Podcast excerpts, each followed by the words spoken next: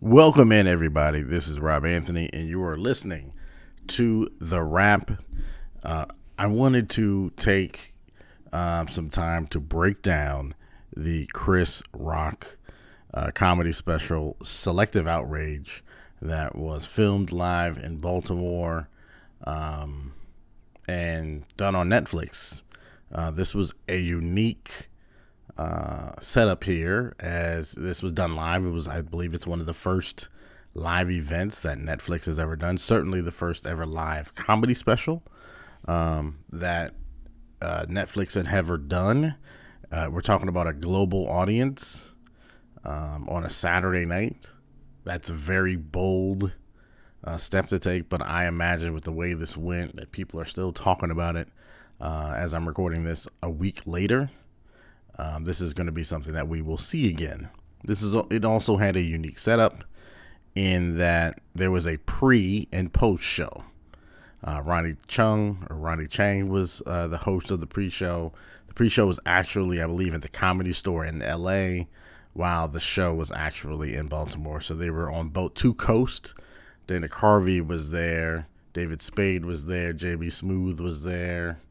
Uh, Leslie Jones, I think, did a short comedy set, uh, rolling right in and actually did the introduction of Chris Rock from L.A.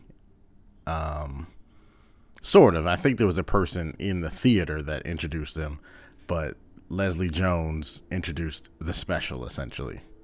You know, the like the pre-show went off, and then they went to the inn. You know, the little the red Tudum, and then they did like a little one minute long little montage of him walking around and and then a lady was like, "Ladies and gentlemen, Chris Rock," and then he walks out.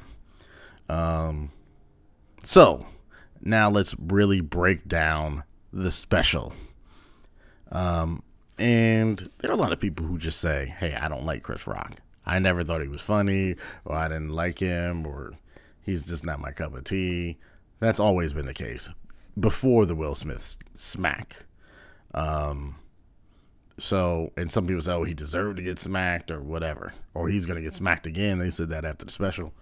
I'm not worried about the people that just strongly dislike him or don't think he's funny or hold, you know, this thing over his head because of what he did in that Talking Funny special on HBO, where him and Louis C.K. were, you know, bandying about the inward. That is something awkward. That is something he's got to, you know, answer for.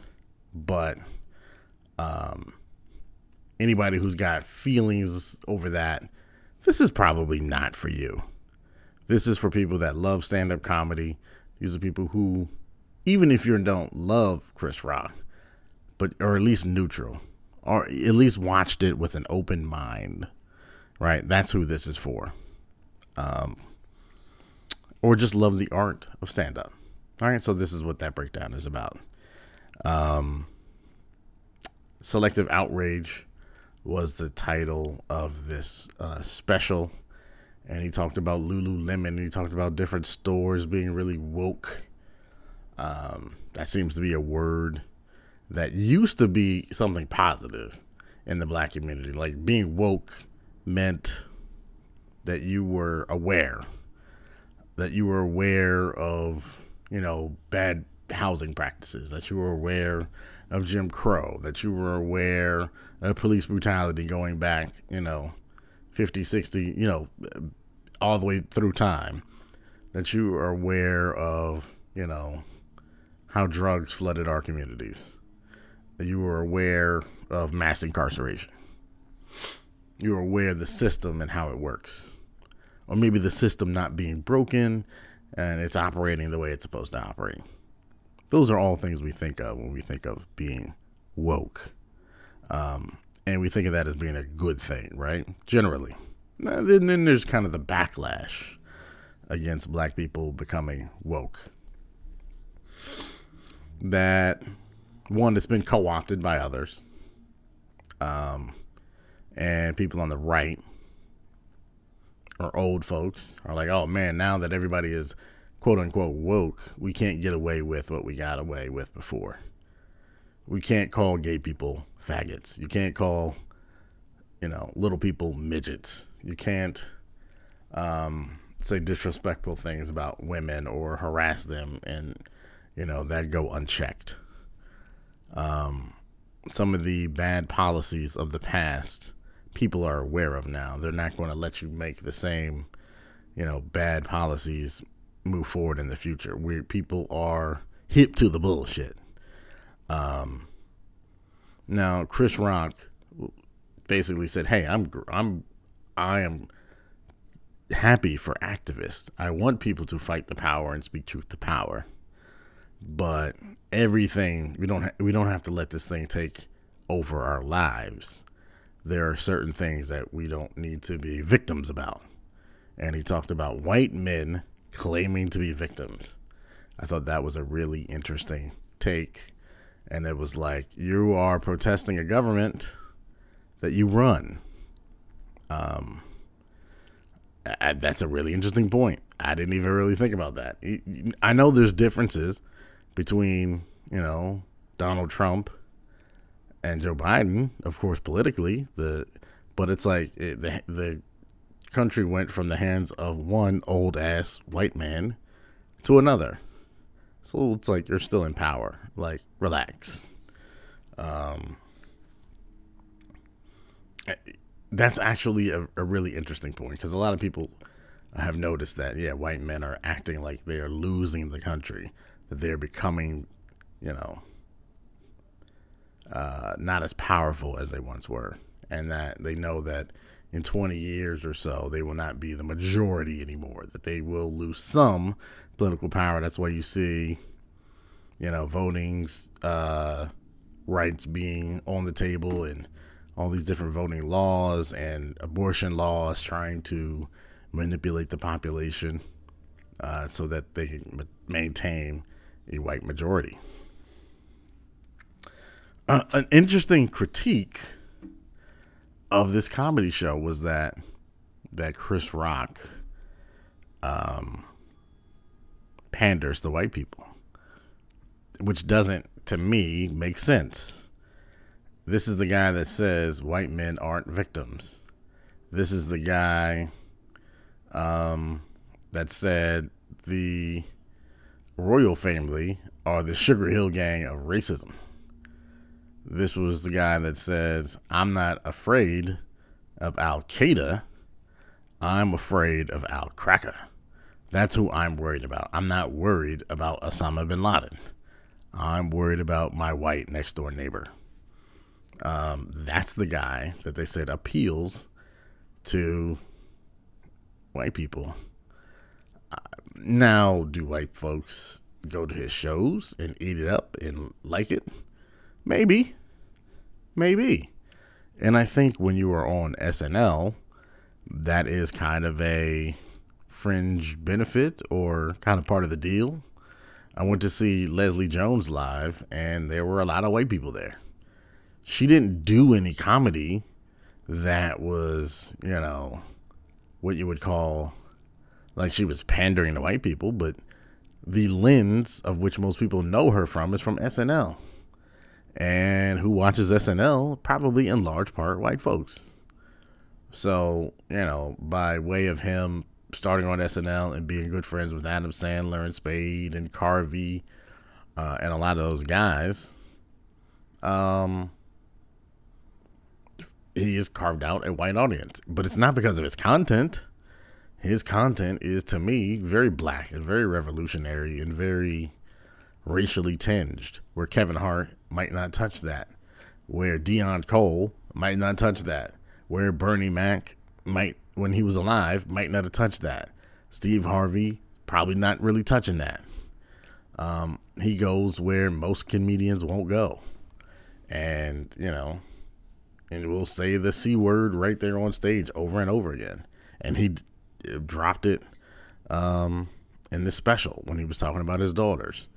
Um, he was talking about his daughter getting in trouble at school, at, where he essentially asked the school to suspend his daughter or kick his daughter out.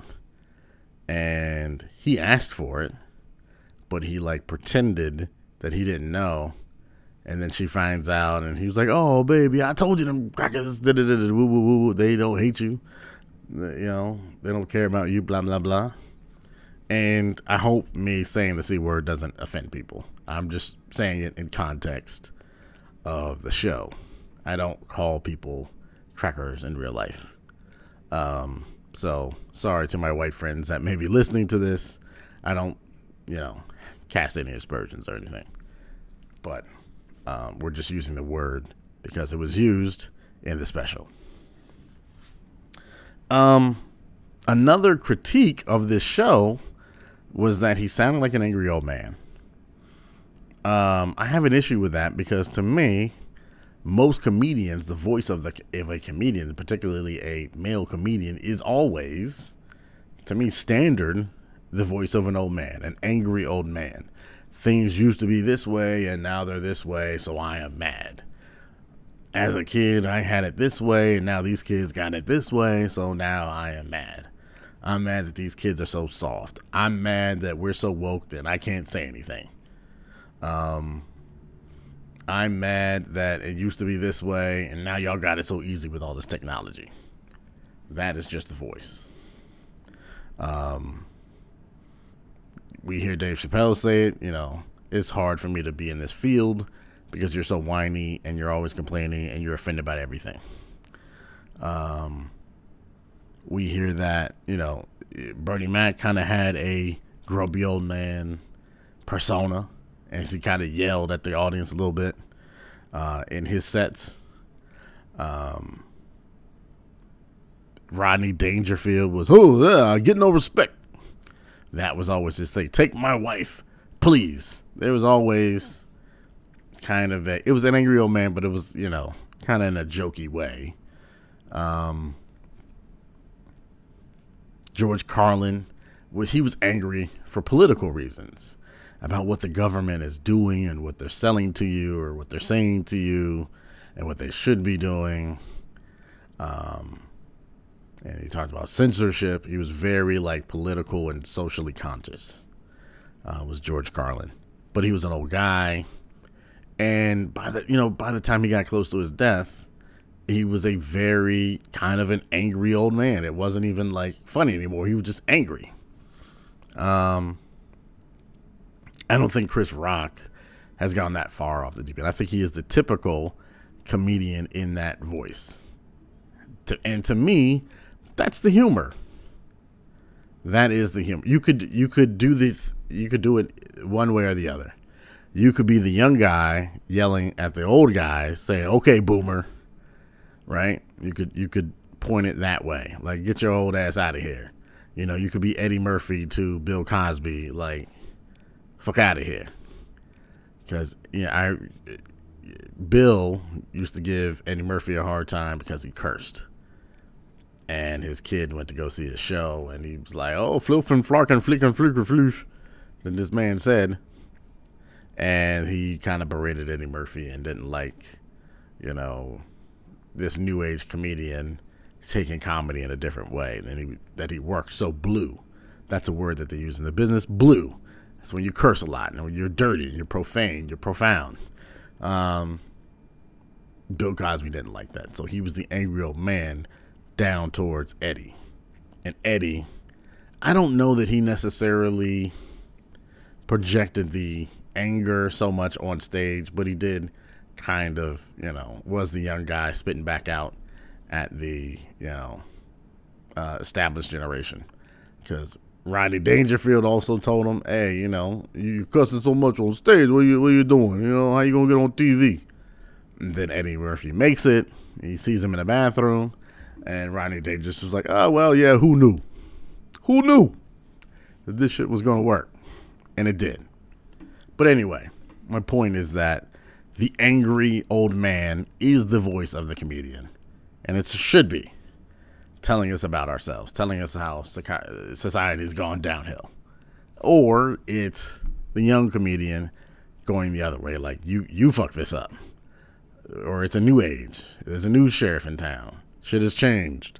So it's kind of one way or the other. And I'm okay with either way, honestly. Um,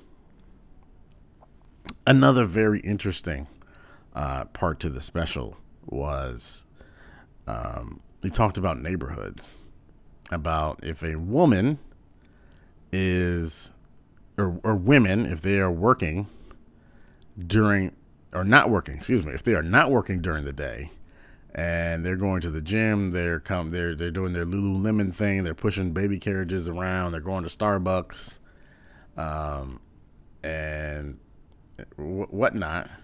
Generally, that neighborhood full of um, stay-at-home moms, it's that's a good neighborhood because the men are taking care of their families and the women are home taking care of home. Right, the men are bringing home the bacon and the and the women are holding it down. And when he flipped it and said, "Hey, when men aren't working and they're lifting weights or hanging out in front of a liquor store or driving around in their girlfriend's car or whatever, that's generally a bad neighborhood." So it was so Jason Whitlock, who is a conservative um, presenter, we'll just call him that, conservative, you know, sports writer, sports, you know, influencer. He's got a show that comes on The Blaze. That's uh, Glenn Beck's um, channel there. There's a lot of conservative voices. He said that Chris Rock in that instance was affirming uh, patriarchy. That when patriarchy is set in place, when it's the man making the bacon and the woman staying home, that makes for a good, solid, safe neighborhood. And when a man, when things are thrown out of whack, and it's the man that's not working, that's not taking care of business, and the mother is the head, or the girlfriend is the head, or the wife is the head, um, that's when the neighborhood is in, you know, not in great shape. Um, it's a good argument if you want to argue about that or, or, the merits of that or not. You know, we can at me. You you could hit me in the comments or at me, um, and we can figure that out. But I thought that was an interesting argument nonetheless. So, and then of course there's the you know the part about Will and Jada, and I didn't really want to focus that heavy on that part because I think we that that argument has been had already. Um, and I didn't necessarily love that he called Jada a B word. I didn't. Um, but he talked about Jada basically interviewing him about her entanglement with August and saying that, hey, that's way more embarrassing than what happened with us or me talking about y'all. Um, some people quibbled with the fact that he said, "Hey, I didn't hit him back because my parents taught me not to hit, you know, fight in front of white people." Now, I don't know if he meant that in a joking way. I don't know if they really told him that, but I've heard that that was really a thing. There was a point in time where black people felt like in order to keep our dignity, in order to prove ourselves, in order to move up in society, that you had to impress white people. That was an actual thought, a line of thinking. Uh, I don't know if you remember Bill Cosby going out and doing what they call the pound cake speech. Oh, you pick your pants up and you talk like this and you talk like that, speak the King's English. It's respectability politics. Um, we thought, oh, if you wear a suit and if you go to a certain school and if you speak a certain way, that would protect you from police violence. It would protect you from racism, or you'd make enough money where, you know, once you have enough money, you're in the club. This is kind of Kanye's thinking when he was like, well, I'm a billionaire. Because I'm a billionaire, I will have access to power and I'll be just like a white guy. My money will give me access to everything that white guys have power, um, or or whatever else that I want. Um, so I, I don't think that line of thinking is that unique. What he said. All right, so that's kind of my breakdown. Um, even if you didn't like it, I think it caused waves. It got it got conversation going. Um, anytime you drop a special on Netflix and the you know um, the View is talking about it on that Monday, I did not listen to what Whoopi and the ladies talk, you know, said on the View. Um, but just the fact that they brought it up, just the fact that they talked about it at all, to me is very interesting. That means you made waves. That means people cared about what you had to say, moved people one way or the other. And to me, as a comedian, um, that's the idea. Call in some conversation, um, get people to move off their spot a little bit, make people feel a little bit uncomfortable, uh, make people laugh, make people feel good, make people feel bad, make them feel something. That's the idea. And I think he did that. Even if you didn't laugh, even if you hate him, even if you think he deserved to get slapped, if you watched it and you had strong feelings afterwards and you posted about it over and over again. And, you know, I know I found myself posting about it over and over because I like Chris Rock. I think he's one of the top five stand up comedians to ever pick up a microphone. Him, Eddie, Red, Richard Pryor, Chappelle. Boom, there's your top five. Or a top or my top five. You, and, you know, you could shuffle guys around. You could say Kevin Hart. Could put Katt Williams in there. You could put Bernie Mac in there. You could put Cedric the Entertainer in there. Whoever is your top five. You could put Martin in there. Um, George Carlin in there. Whatever you want. You you dictate your top five. That's mine you know, Eddie, Rich, Chris, um, Dave. There, that's mine. You could, you know, shuffle them around in whatever order you want. Um, but that's going to do it for my talk on this subject here. Uh, I want to hear from you. What do you think? Did you think it was funny? Even if you didn't think it was funny, did you think there was some good social commentary in there? Um, that you're glad he started a conversation on, or do you hate him more?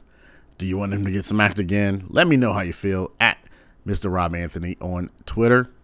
Um, thanks for listening. This has been the wrap, the breakdown of Selective Outrage, Chris Rock's latest comedy special that is still available on Netflix.